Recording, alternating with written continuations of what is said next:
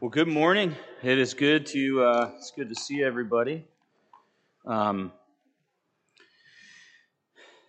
lot to uh, lot to go over this morning, um, and it's it's it's really funny where we've ended up right now in the gospel um, story in in the book of Mark has a ton of overlap with uh, where we are in the 1689. Um, so you know, again, I was left kind of just laughing a little bit this morning as we talked so much um, on on the Sabbath and and a lot of what Mark and allows us to see is helping the Gentile mind understand where we are in the Hebrew world. Um, talked about the law this morning. At I think of the just the blessing it is to have Christ as Savior, not because of license and being able to do whatever we want to do. Um, you think of the Hebrew approach to the law if you would have had 613 parts of the law, 240 some were positive, 360 some were negative. Can you imagine trying to, the burden of trying to keep up with that, if that's even the right interpretation anyway? Um, Jesus came and fulfilled that perfectly as our Savior, and He is our righteousness. What a blessing. Listen this morning as a, as a leadership team to a study on Romans 14 and the weaker brother. And um, you've got this scenario where people are buying meat that had been given over to, to idols. And some of the brothers were hurt by that, and some of the brothers were fine by that. And the reality is, really, either's okay. But it's not okay to press your license or to press your law into another person. That's what hurts people. And I just think it's so incredible that neither were wrong per se, unless they were pressing on someone else what they felt. Um, what a great Savior is Christ. There's a truth in what we're going to study today that, that flows through the text, and, and we'll study it as we look at this uh, Joseph, the, the rich Sanhedrinist that Mark captures for us and that is this that we are better off in death than we are in life. And that's difficult to nail your mind down to. I, I know not, not everyone is as culturally attuned as I am. Uh,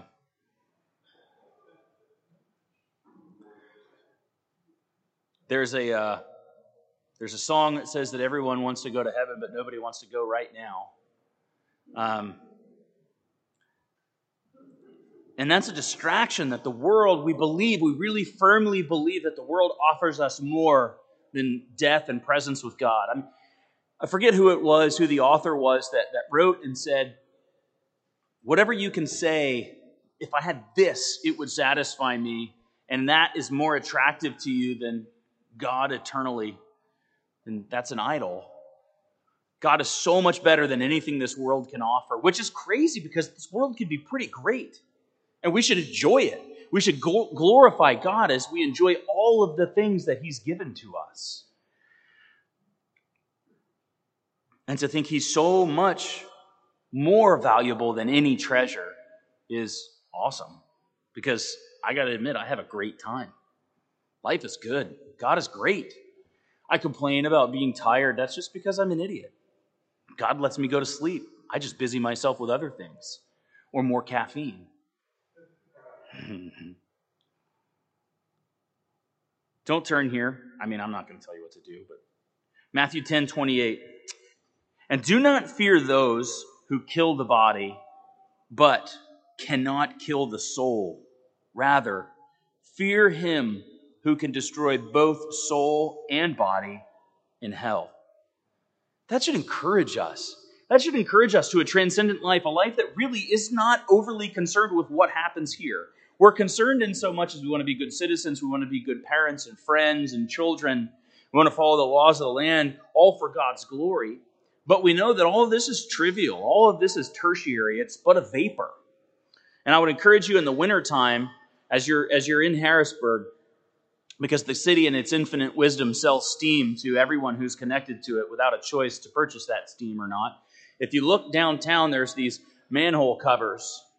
Um, and and the manhole covers have holes in them and and you know they will push the steam out through that system and you watch as a car goes by and i always think of this when i see it that our lives are but a vapor. You watch as a car goes by and that car goes and it pulls the the steam along with it and you watch it it looks so interesting. At first it has tons of shape and then it just goes and goes and goes and it just goes away. Where does it go? Who knows? And that's how our lives are described as but a vapor. Most of us unless you're like super into ancestry.com, couldn't say who our great great grandparent was. Great great grandparent. I know a few of you can, and you're dying to tell me their name right now. But you don't really remember them. This life is but a vapor. We're gone, we're forgotten.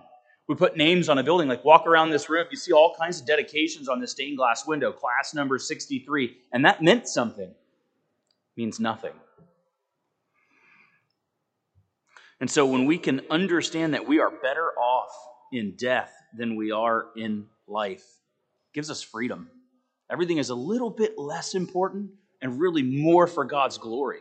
We can glorify God even more when we realize this isn't it. This is not the whole and sum of existence. And how sad it would be if it was. Let's look at Mark chapter 15, and, and we'll take on verses uh, 40, 40 and 41 first. There were also women looking on from a distance, among whom were Mary Magdalene and Mary, the mother of James the younger, and Joseph and Salome. When he was in Galilee, they followed him and ministered to him.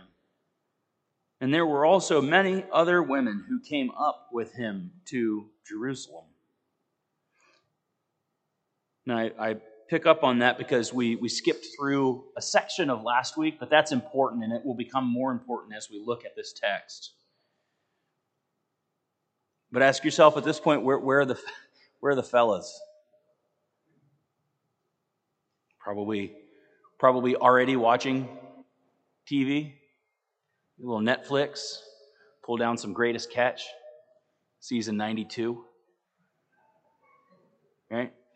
Halfway through a carton of Marlboros, a carton of Pall Malls, catching crabs. Verse 42. And when evening had come, since it was the day of preparation, that is, the day before the Sabbath, pause there in verse 42. Mark is helping us out. This is written towards a Gentile audience. He's helping us understand what's going on in the world, what's going on in the time frame, and the Jewishness of this world. How are we to understand this time frame? Well, it was the day of preparation. Preparation for what? Glad you asked. The day before the Sabbath. So Mark is laying out this understanding for his Gentile readership. When evening has come, as it says here, verse 42. Depending on your translation, it's going to be turned in different ways. I'm reading from the ESV. And when evening had come is really just a, a two word phrase in Greek that in the Jewish mind means the events that they would have been very well aware of. The same phrase is used in Mark chapter 1 and verse 32 that says, That evening at sundown, same two words, they brought to him all who were sick and oppressed by demons also used in Matthew 20 in verse 8. And when evening came, the owner of the vineyard said to his foreman, Call the laborers and pay them their wages, beginning with the last up unto the first. This is the time before sundown. Where we are here in this story, it would be these maybe these three hours, this last set of time. And why is it so difficult to understand the timeline of Scripture? And I'll tell you, it's because we have a Western mind, we have an American mind around all of this. And so it's very difficult to understand because we have our lives are very easy. We make a lot of errors and we just fix them with leap year. You ever think about leap? Like, oh, it's okay, it's just a leap year. It's a rounding error. If you're a uh, if, if you're into finance, it's a journal entry on the calendar problem. So as as JD mentioned this morning, the Jews are on a lunar calendar. They're not on the exact same calendar we are. You try to look at the months, you count like 11, except for sometimes it's, you know, 13. Sometimes it's March, sometimes it's April, it's Nisan. We don't really know what's going on. We don't know how to think through time. And so we feel like we run into problems, but there are no problems. We're just not looking at the situation correctly.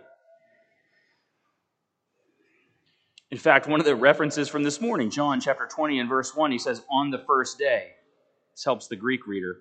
Luke said very early in the morning. Mark said at the rising of the sun. It's describing the same situation, but for different groups of people. What's the first day of the week?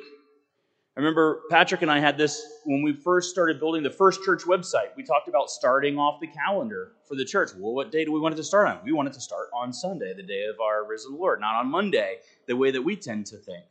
Sun up, sundown, we don't care. Sunrise is the new day. Maybe it's right after midnight.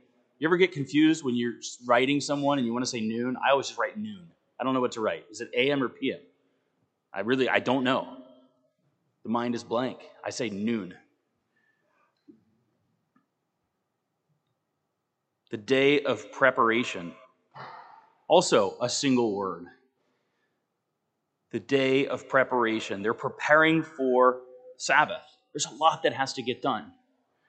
Um, I actually hunt with a guy, uh, deer hunt with a guy who is a Sabbath observing Jewish man. We have this pattern for about the last decade. We've hunted in the same way on Monday. We meet up Monday morning. We let the kids hunt this little kind of honey hole because Monday used to be opening day before Everybody started changing everything and messing us all up.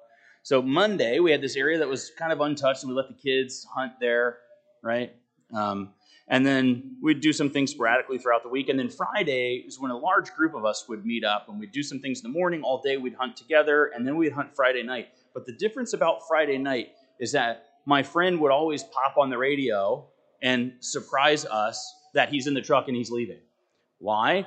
Because by sundown, he needs to be home because it's Sabbath as Friday comes along.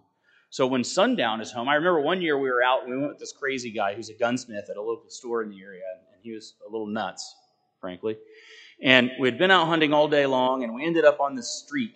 He, they, they, we went out for, for miles and miles and miles. I don't even know where we were. We may not have even been in Pennsylvania anymore by this point. I remember at some time I asked somebody, hey, should we eat? Is it noon? He's like, bro, it's like four in the afternoon. Confusing. And I remember my buddy, he's like, to heck with this, I'm leaving, right?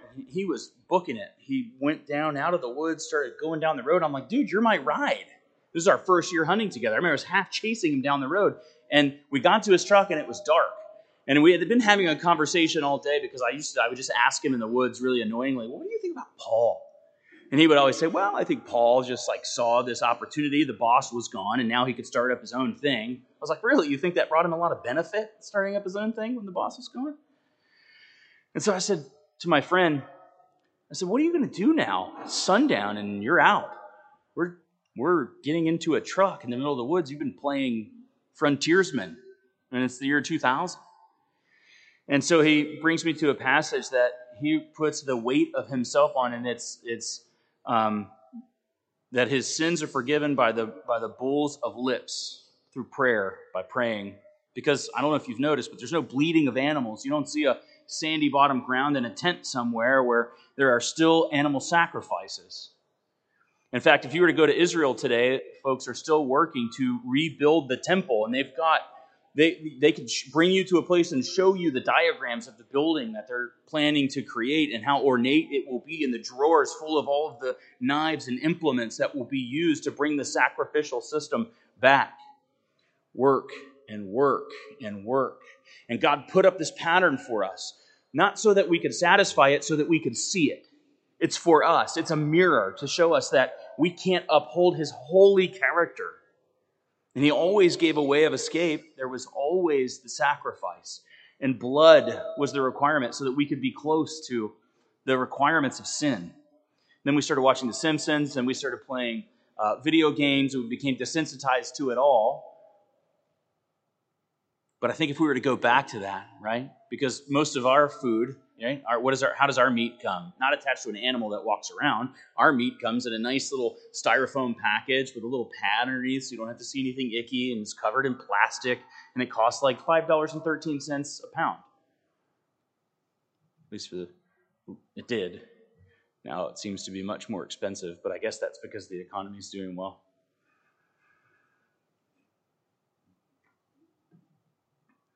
Everything that we're about to see in these scriptures, if we burn through this too quickly, we'll miss a lot of satisfaction of what God said would be, prophecy, a lot of what he said was going to occur is all happening in this, this little window right here because all of Scripture has a crimson thread that runs through it. From Genesis and from Revelation, it's all centering on this point in history. And God is accomplishing so much in these moments. If we read in Deuteronomy chapter 21, verses 22 and 23, we're going to see something that's important to the narrative. So remember, Christ and the cross, this is not plan B. You know, it's not as though the Roman soldiers were good and so they were able to capture Jesus. And, and they were really tricky, so they found a way to fool him in the court of law. And so now God's like, oh, okay, all right, Jesus hanging on a cross. I know what I'll do. I'll punish all sin on him, and then I'll find a way out for everybody. This was always the plan. Deuteronomy 21, verses 22 through 23. And if a man has committed a crime punishable by death, and he is put to death, and you hang him on a tree, you know, like just in case these things happen, his body shall not remain all night on a tree, but you shall bury him the same day. For a hangman is cursed by God. You shall not defile your land that the Lord your God is giving you for an inheritance. Now that's good and that's sanitary. When I was Army, I was um, a uh, combat lifesaver and uh, a uh, field sanitation specialist. One is cool, the other ain't. Um, and one of the things that you would have to do is to find a casualty collection point, right? Because you just can't have bodies all over the place, right? You can't have you can't have bodies piled up over here. You can't have bodies hanging on things. It's unclean. And so by His grace, God gave these kinds of rules that help the people, but also, as we'll see, become very, very important to what He is going to do through Christ. The Sabbath is coming. It's the Friday but dusk hasn't come yet. So, like my friend, people are making preparations. There's all kinds of things that need to happen. Even still today, if you go and you buy an oven, depending where you shop, if you buy an oven, you'll see Sabbath mode on that oven because you can preset it to cook the dinners for you so that you don't have to do the work of making food. Um, if you go to uh, B&H Distributors, which is like a photography website, where you can buy cameras and all kinds of things. We've gotten all kinds of equipment for the church there. It's based in New York City. It's very much a Jewish owned company. And when it's Friday, the site goes offline. You're not going to order anything until the Sabbath is over. Um, or if you if you come even here, if you go downtown near the synagogue, you'll see people walking around outside. Well, that shouldn't be right. You're not supposed to leave your home. But there's an eruv, an area where a cable attaches to the synagogue and it covers an area um, downtown so that people can be effectively, you know, in the temple area and still moving around outside.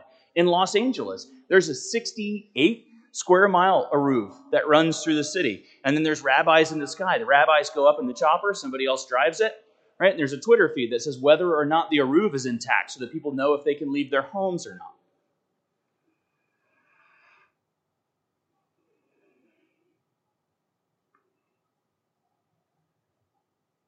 But this particular Sabbath was special because it's occurring on the Passover. What's the Passover? If you remember the story of the Passover, this is when the, the angel was going to pass over the homes that were covered in the blood. And how did the blood go? Doorposts, lintels. Then the angel of death would pass over those homes. And so this Passover is occurring when Christ, the Lamb of God, has died He's not been left to hang over the Sabbath, as we'll see, because Deuteronomy 21, 22, and 23 says he needs to go into a grave. And guess what going into a grave means? You're not alive. We read that these people have perfected, they may not have invented, but they have perfected crucifixion. And we're going to see a, tr- a life check on Christ that's more than maybe missing a faint pulse. It's a piercing of the side and a flowing of blood and liquid out of the lungs. It's a verification that you are not alive. Um, there's something that medical professionals do to see if you're pretending to be passed out, a sternal rub. They do this in correctional facilities just to check to make sure you are conscious or not. If, if, that, if somebody comes and they rub your sternum with that knuckle, you're going to react if you're conscious. These Roman guards knew exactly when someone was alive or not.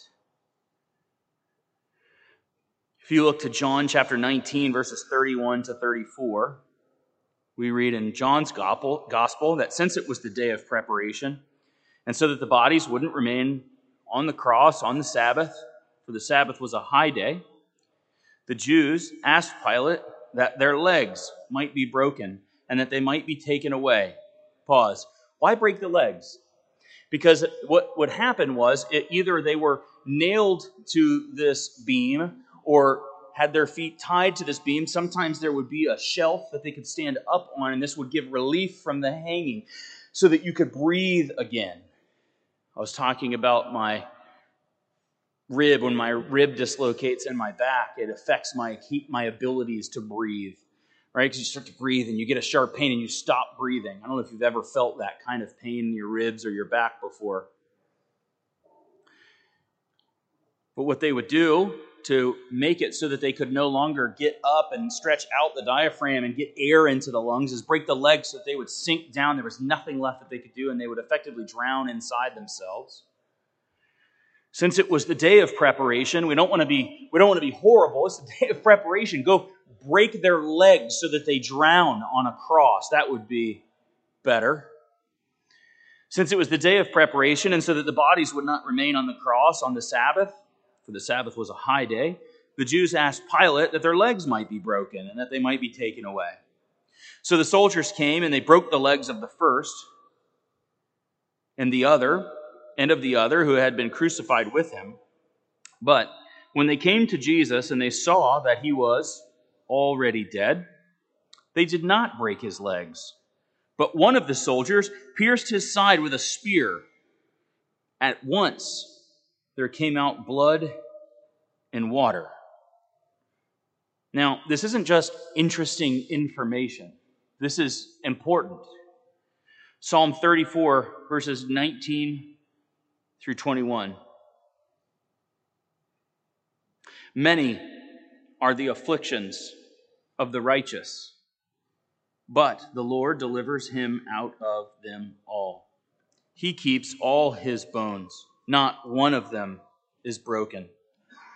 Affliction will slay the wicked, and those who hate righteousness will be condemned. Think of Exodus chapter 12 and verse 46. I'm going to I'm going to go through three. You don't have to flip to these. Exodus chapter 12, verse 46. Speaking of the Passover lamb, it shall be eaten in one house. You shall not take any of the flesh outside the house, and you shall not break any of its bones. Numbers 19, 12, they shall leave none of it until the morning, nor break of any of its bones, according to all the statute for the Passover, they shall keep it. Now, if you follow the traditional order of Calvary, you're probably already picturing it, right? It's this little half circle. Maybe you've seen it as a, as a, as a logo. Um, maybe you've seen uh, Adam Nicholas has a gigantic scene of it tattooed across his back. It's a little half circle like this and there's the three crosses. And we know that the criminals are on either side, and Jesus is dead in the middle. But again, perhaps tradition gets it wrong. Nice try, play again. They break one of the criminals' legs. I guess they would have to go around Jesus to the other side of the mountain here and break the other one so that then they can come back in the center and check Jesus for life.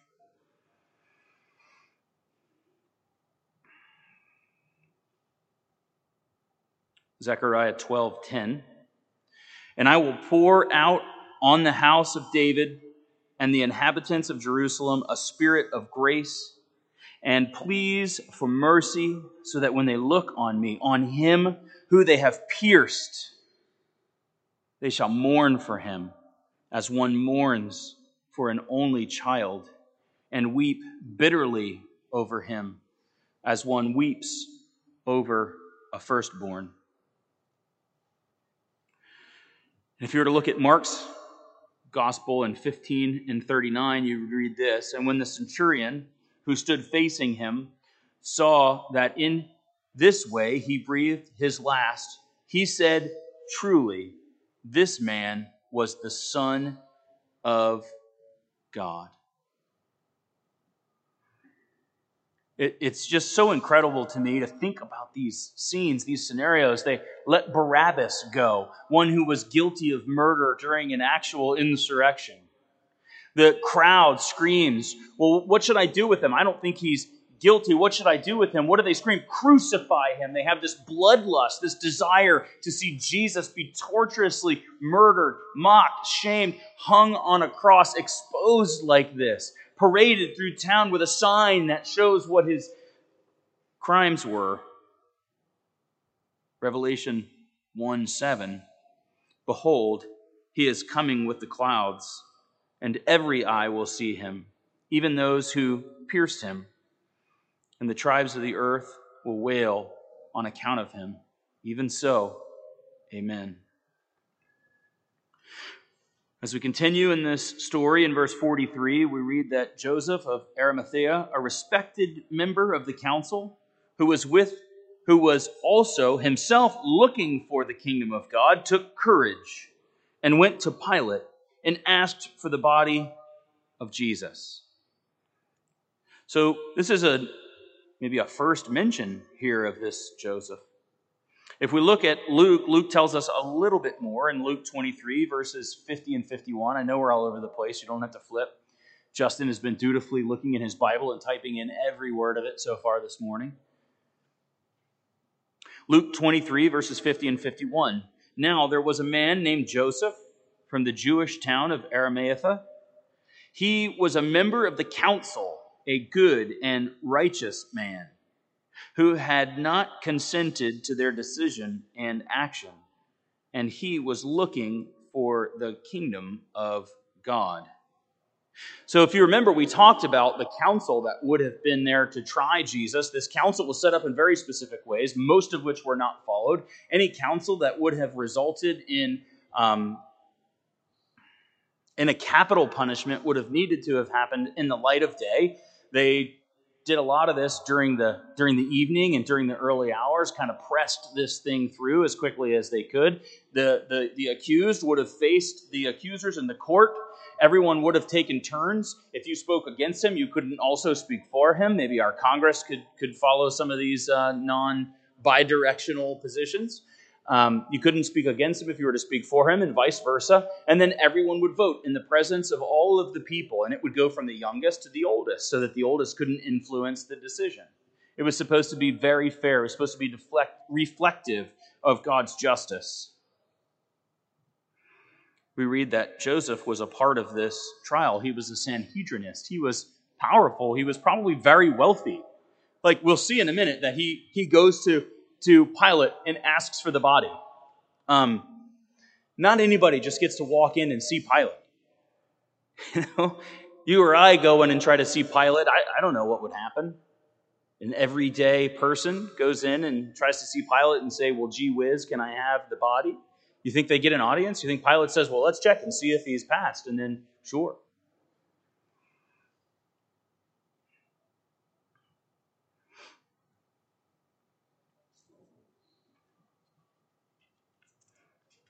We don't get to know maybe as much as we want to, but maybe that's good. Maybe that keeps us focused in the story a little bit.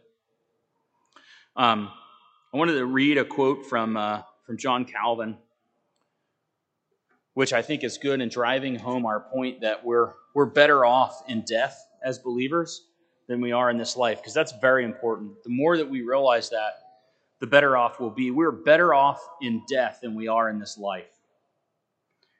Here's what Calvin says on, on Joseph It is too frequent and customary, I acknowledge, for those who think themselves superior to others to withdraw from the yoke and to become soft and effeminate through excessive timidity and solicitude about their affairs.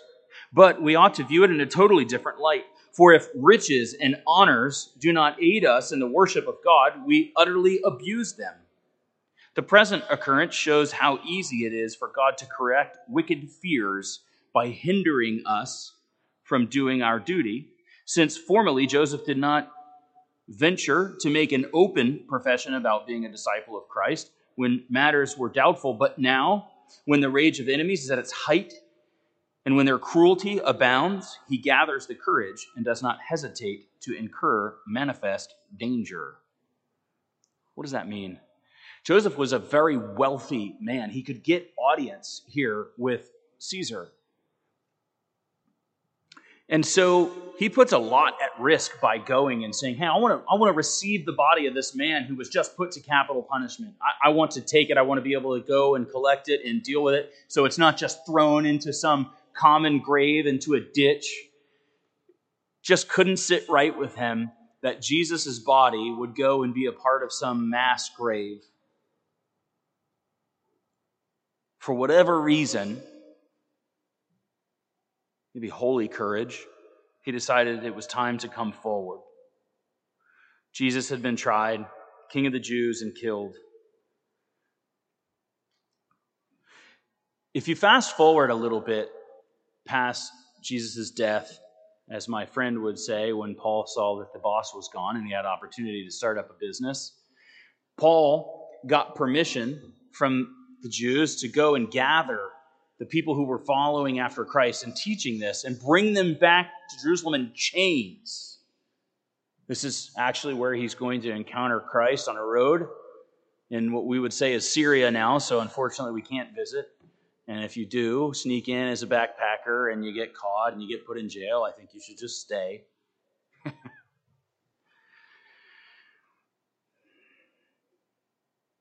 this is the kind of tension that there is around Christ so this wealthy man and this is what john calvin is saying is it would be very easy for him to shirk back and protect his position in this world but he risks everything by putting himself out there and effectively identifying himself with christ as peter would soon be not willing to do right when the when the when the rooster crows he's denying christ denying christ to this little girl denying christ to anybody who says well, no no no i did see you no you didn't go away it's dangerous. It's dangerous to be identified with Christ. Verse 44 Pilate was surprised to hear that he should have already died. And summoning the centurion, he asked him whether he was already dead. And when he learned from the centurion that he was dead, he granted the corpse to Joseph. Isaiah 59, or excuse me, 53, verse 9. And they made his grave with the wicked and with a rich man in his death, although he had done no violence and there was no deceit his mouth. Pilate was surprised, maybe, that Jesus had died already. And this maybe brings our mind back to Mark chapter 6 and verse 26, where the disciples are coming for John's body in a similar fashion.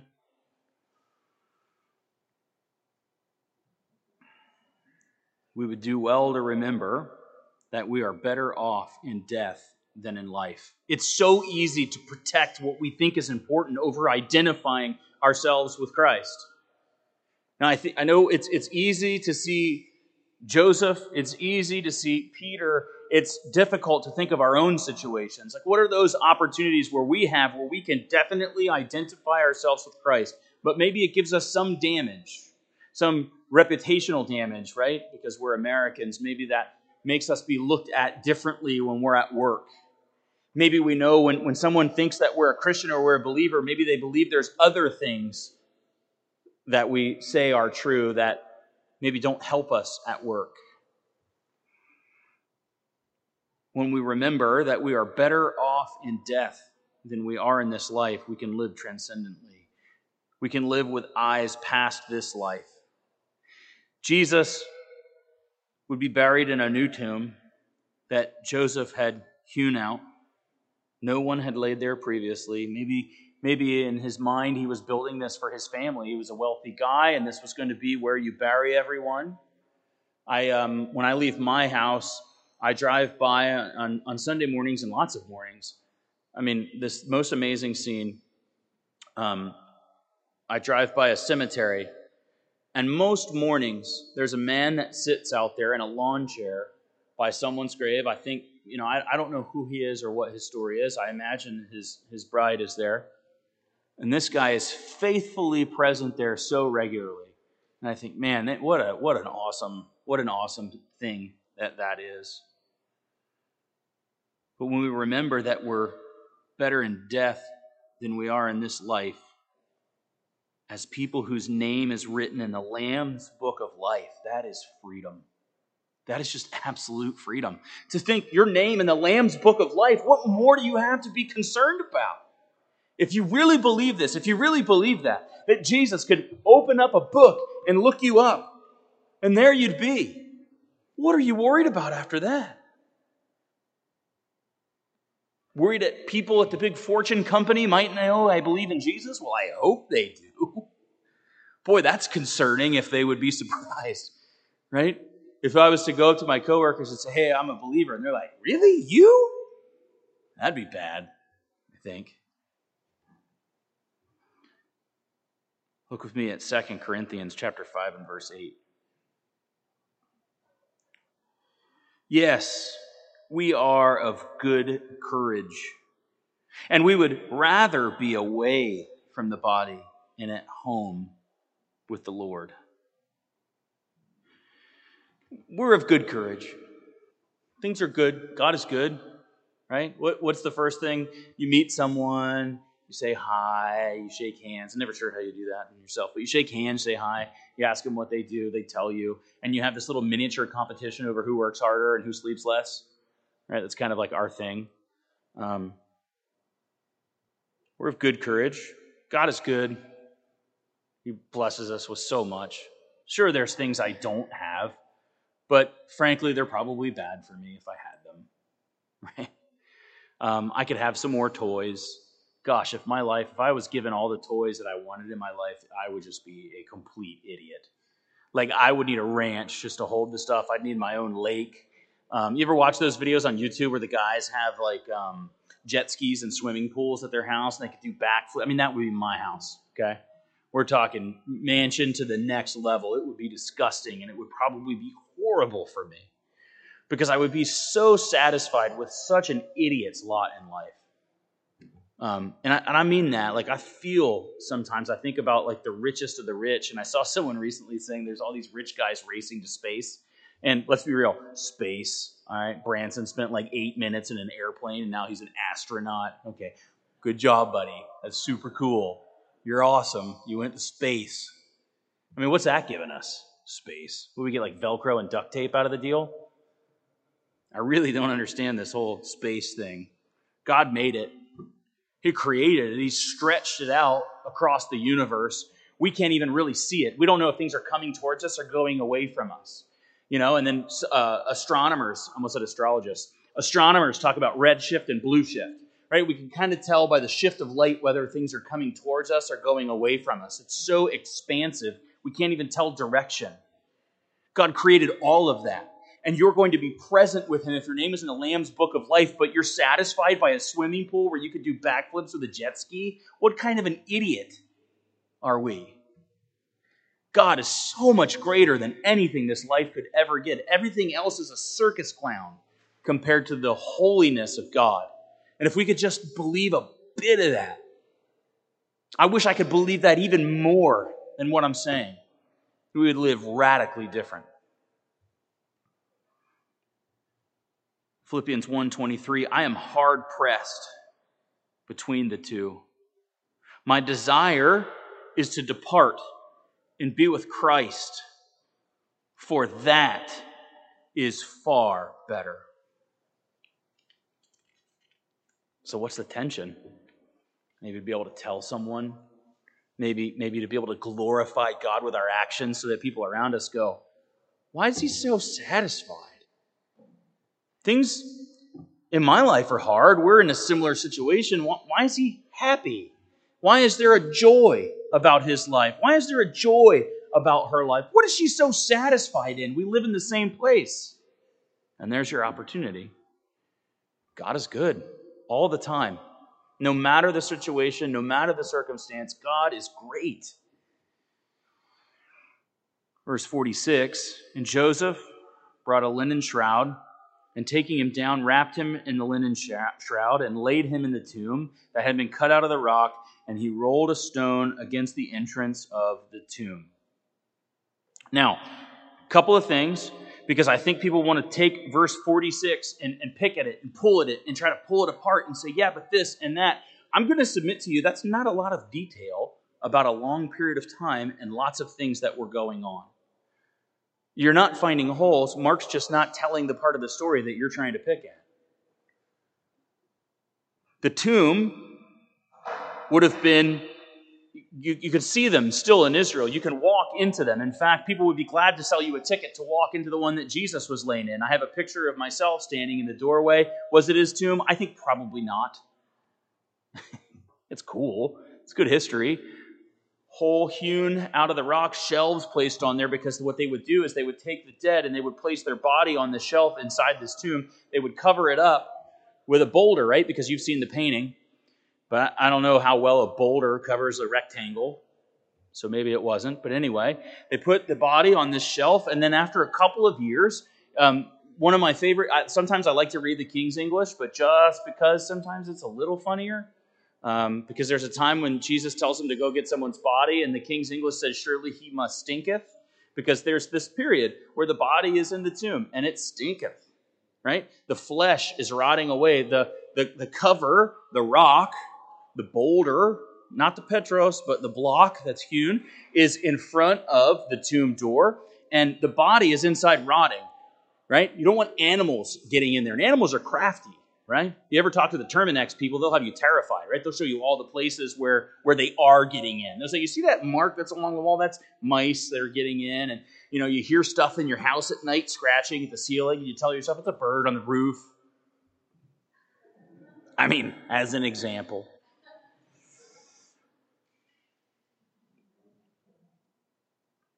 So this body is supposed to be in there on the shelf, and the the flesh is rotting away because then the bones will be collected. And the bones will be placed in a box, and then the box will be put in a new place inside this tomb. But that won't happen to Jesus. And it's not that he fell asleep, it's not that he passed out. We've already verified that. They knew he was dead. They didn't have to break his legs, and they would have. They didn't care. Right? These aren't softies, right? These guys don't go home at night and say, Oh, I just feel so bad. You know, I broke that guy's legs today.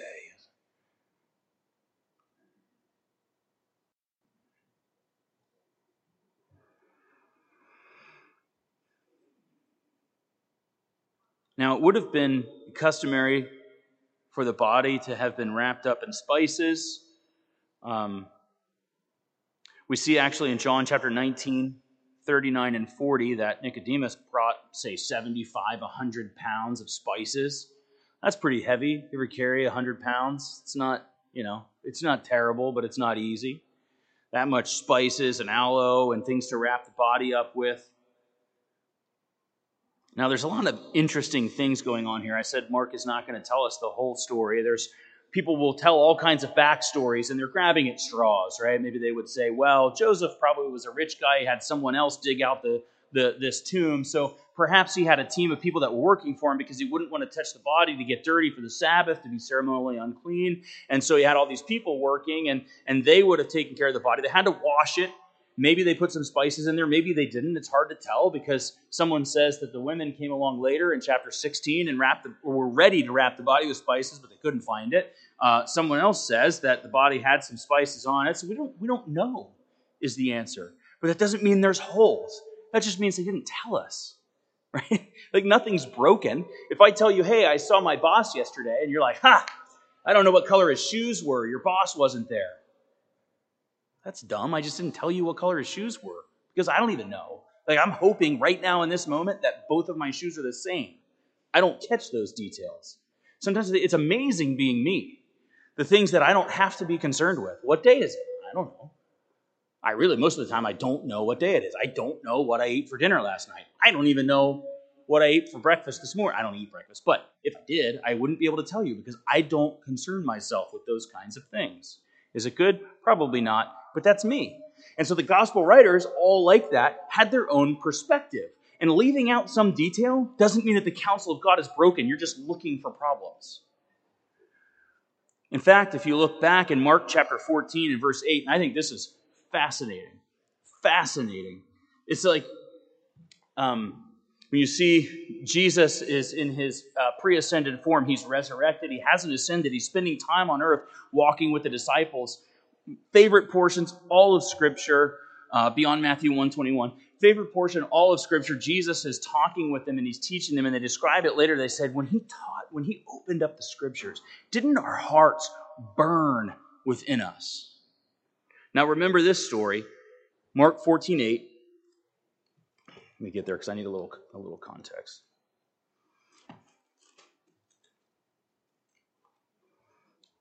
I haven't been doing my sword drills.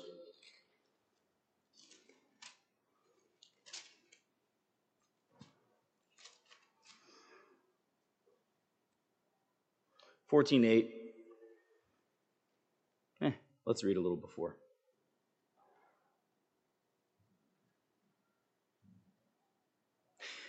Verse 4 There were some who said to themselves indignantly, Why was the ointment wasted like that?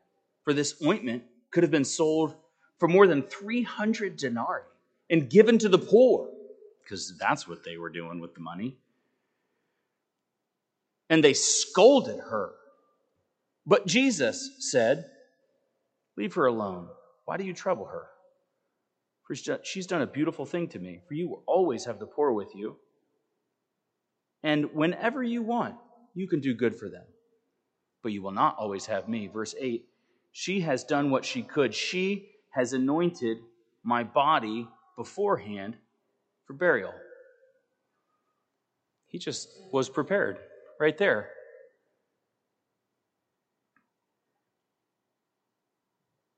Verse 47 Mary Magdalene and Mary, the mother of Joseph, saw where he was laid tombs cut from rock with rooms and shelves. I mean, it kind of just depends how ornate these were, how deep they went. If there was a tunnel beforehand, they knew exactly where Jesus was. I think in our minds we can kind of get where the, the ladies are like hiding behind a tree and they're, they're, they're kind of peeking constantly. Um, if you read what the scriptures actually say, Mark chapter 15 and verse 41, when he was in Galilee, they followed him and ministered to him and there were also many other women who came up with him to Jerusalem. Jesus was being very well taken care of. He was very well provided for by the people who just loved and treasured and cherished him. And these women were very much a part of the story, even though in the in these times it wouldn't have been seen as they wouldn't have been seen as important at all. In fact, when numbers are given, they're not even counted frequent, frequently. Jesus is being ministered to, is fellowshipping, is encouraging one hey, don't be so worried with the tasks. Spend some time with me. I want you to hear, I want you to be taught together with everyone else. This scene now, Jesus' body, where, where we leave off, Jesus' body is laying on a shelf, wrapped in shredded rags, maybe some spices. We're not sure. Did it happen here from Nicodemus's bag? Did it happen from previously? I don't know. And that's okay. What I know is that Jesus' body is very much dead, is laying on a shelf, waiting for the flesh to rot away. And that's heavy, but we know that that's not going to come to be. Um, it's heavy for them because they don't know what's going to come next. But for us who know the end and whose minds are heavenly oriented, we know that this is the pinnacle of all history. So we're going to read from Hebrews chapter 10. We're going to read verses 1 through 25. I've asked uh, Justin not to put the verses up on the slide so you can, you can listen as that's being read or you can read along. But spend some time this week in, in Hebrews chapter 10, verses 1 through 25.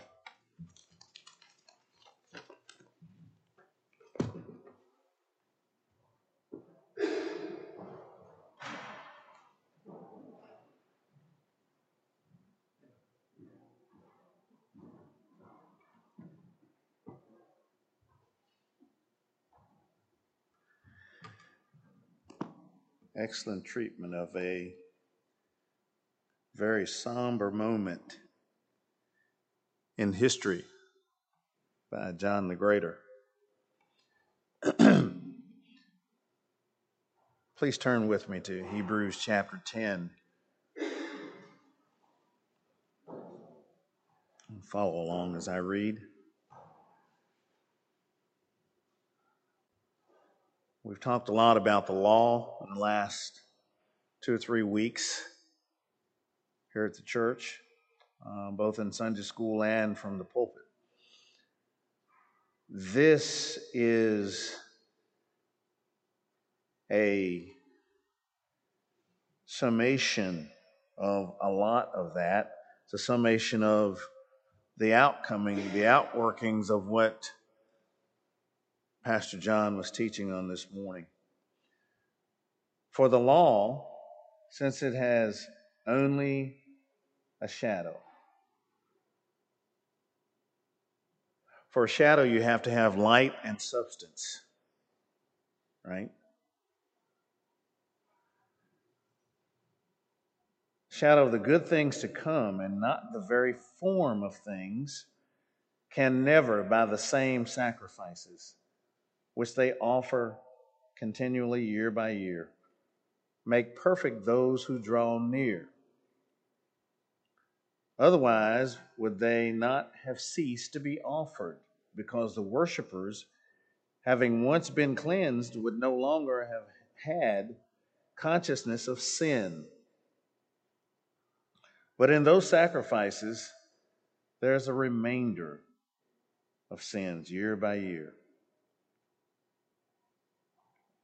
For it is impossible for the blood of bulls and goats to take away sins.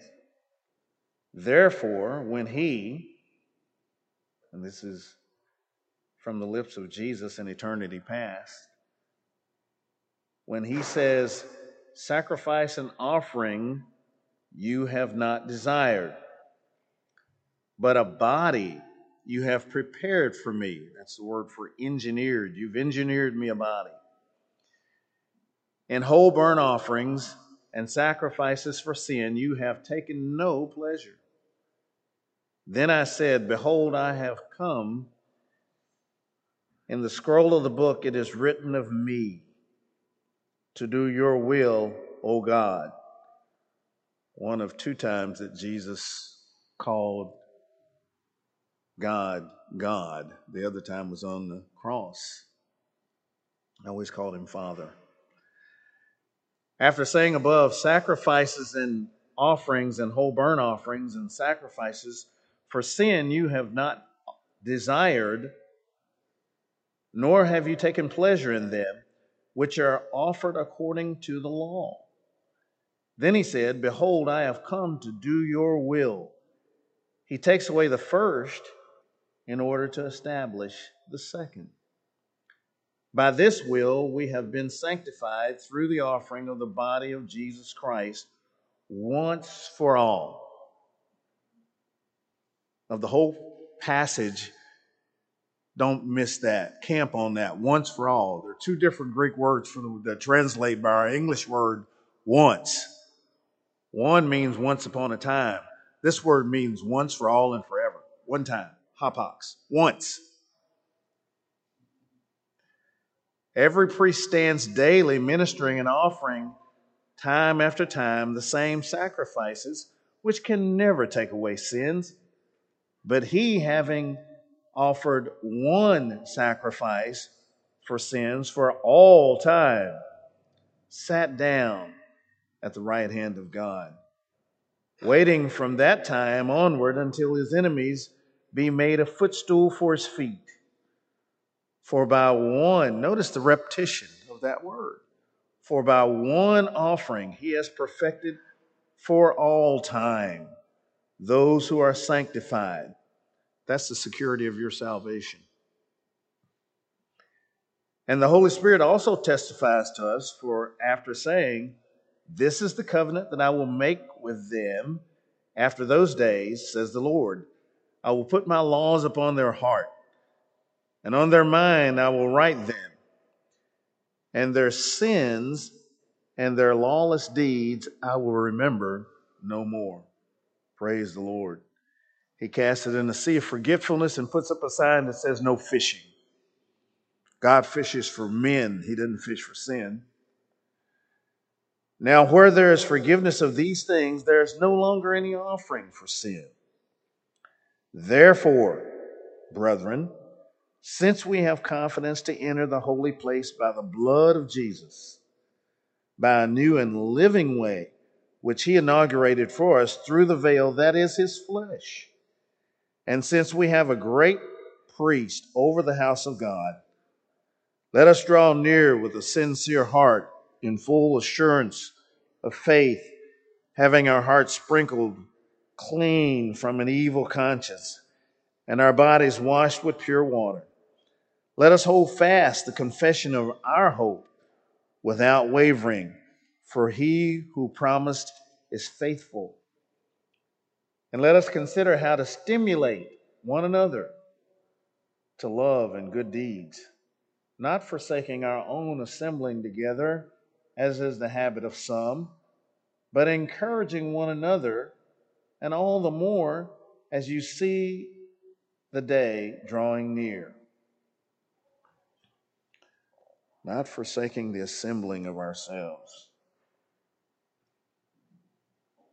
We pass over that a lot. A lot. I'm going to go over here and visit Uncle Joe's church this Sunday. if you are a member of a body, a local body of Christ, when you are not there, the body is crippled. But I'm not going to start that. Uh, but it's a fact, it's a reality. But we have a great high priest, a merciful high priest, the Lord Jesus Christ Himself. All those sacrifices were just a shadow, they pointed to the one who should come. And we have the incredible privilege of living in this age with Him having come and paid the ultimate sacrifice, the price for our sin. This is our Jesus. And it's a permanent arrangement. Permanent arrangement. No exceptions, no exclusions, nobody is left out who trust in Him and Him alone. Pray with me. Father, thank you for this day. Thank you for the word, your word that has gone forth, rightly divided, extolling the majesty and glory involved in the your plan, your plan that you in your eternal mind hatched before the foundation of the world, before the world began, before anything was that is, you already had a plan to redeem us. It's not plan B, it's plan only. Thank you for that, Lord. Thank you so much. Thank you for being mindful of us, just small specks of dust on this celestial ball that you've created, and yet you've given us individually hand carved fingerprints as evidence that you're mindful and that you care about each and every one of us. Even the little things in our lives, Lord, because nothing is big to you. You care about. We just thank you for that. We can't get our minds around that. A God so great that you would love us. Apostle John said, What manner of love is this? What kind of otherworldly, unearthly love is this? We don't know anything about this love, Lord, and it's very difficult for us to catch up with it. We'll probably spend all eternity doing so. Thank you so much, Lord, for loving us, for caring about us, for seeking our highest good, for paying the price for a debt that we owed and couldn't pay. Father, we just thank you. We cannot say it enough. Over and over and over. With a thousand tongues, we couldn't say it enough. Thank you. Lord, we bless your name. We hallow your holy name. Lord, forgive us where we failed you and we have failed you, sometimes hourly. Lord, we, uh, we agree with you about our sin. Let the fellowship be restored because the relationship remains the same. We're your children through faith in the Lord Jesus Christ, and we thank you for that. We bless you. We magnify you. We hallow your holy name. In Jesus' name, Amen.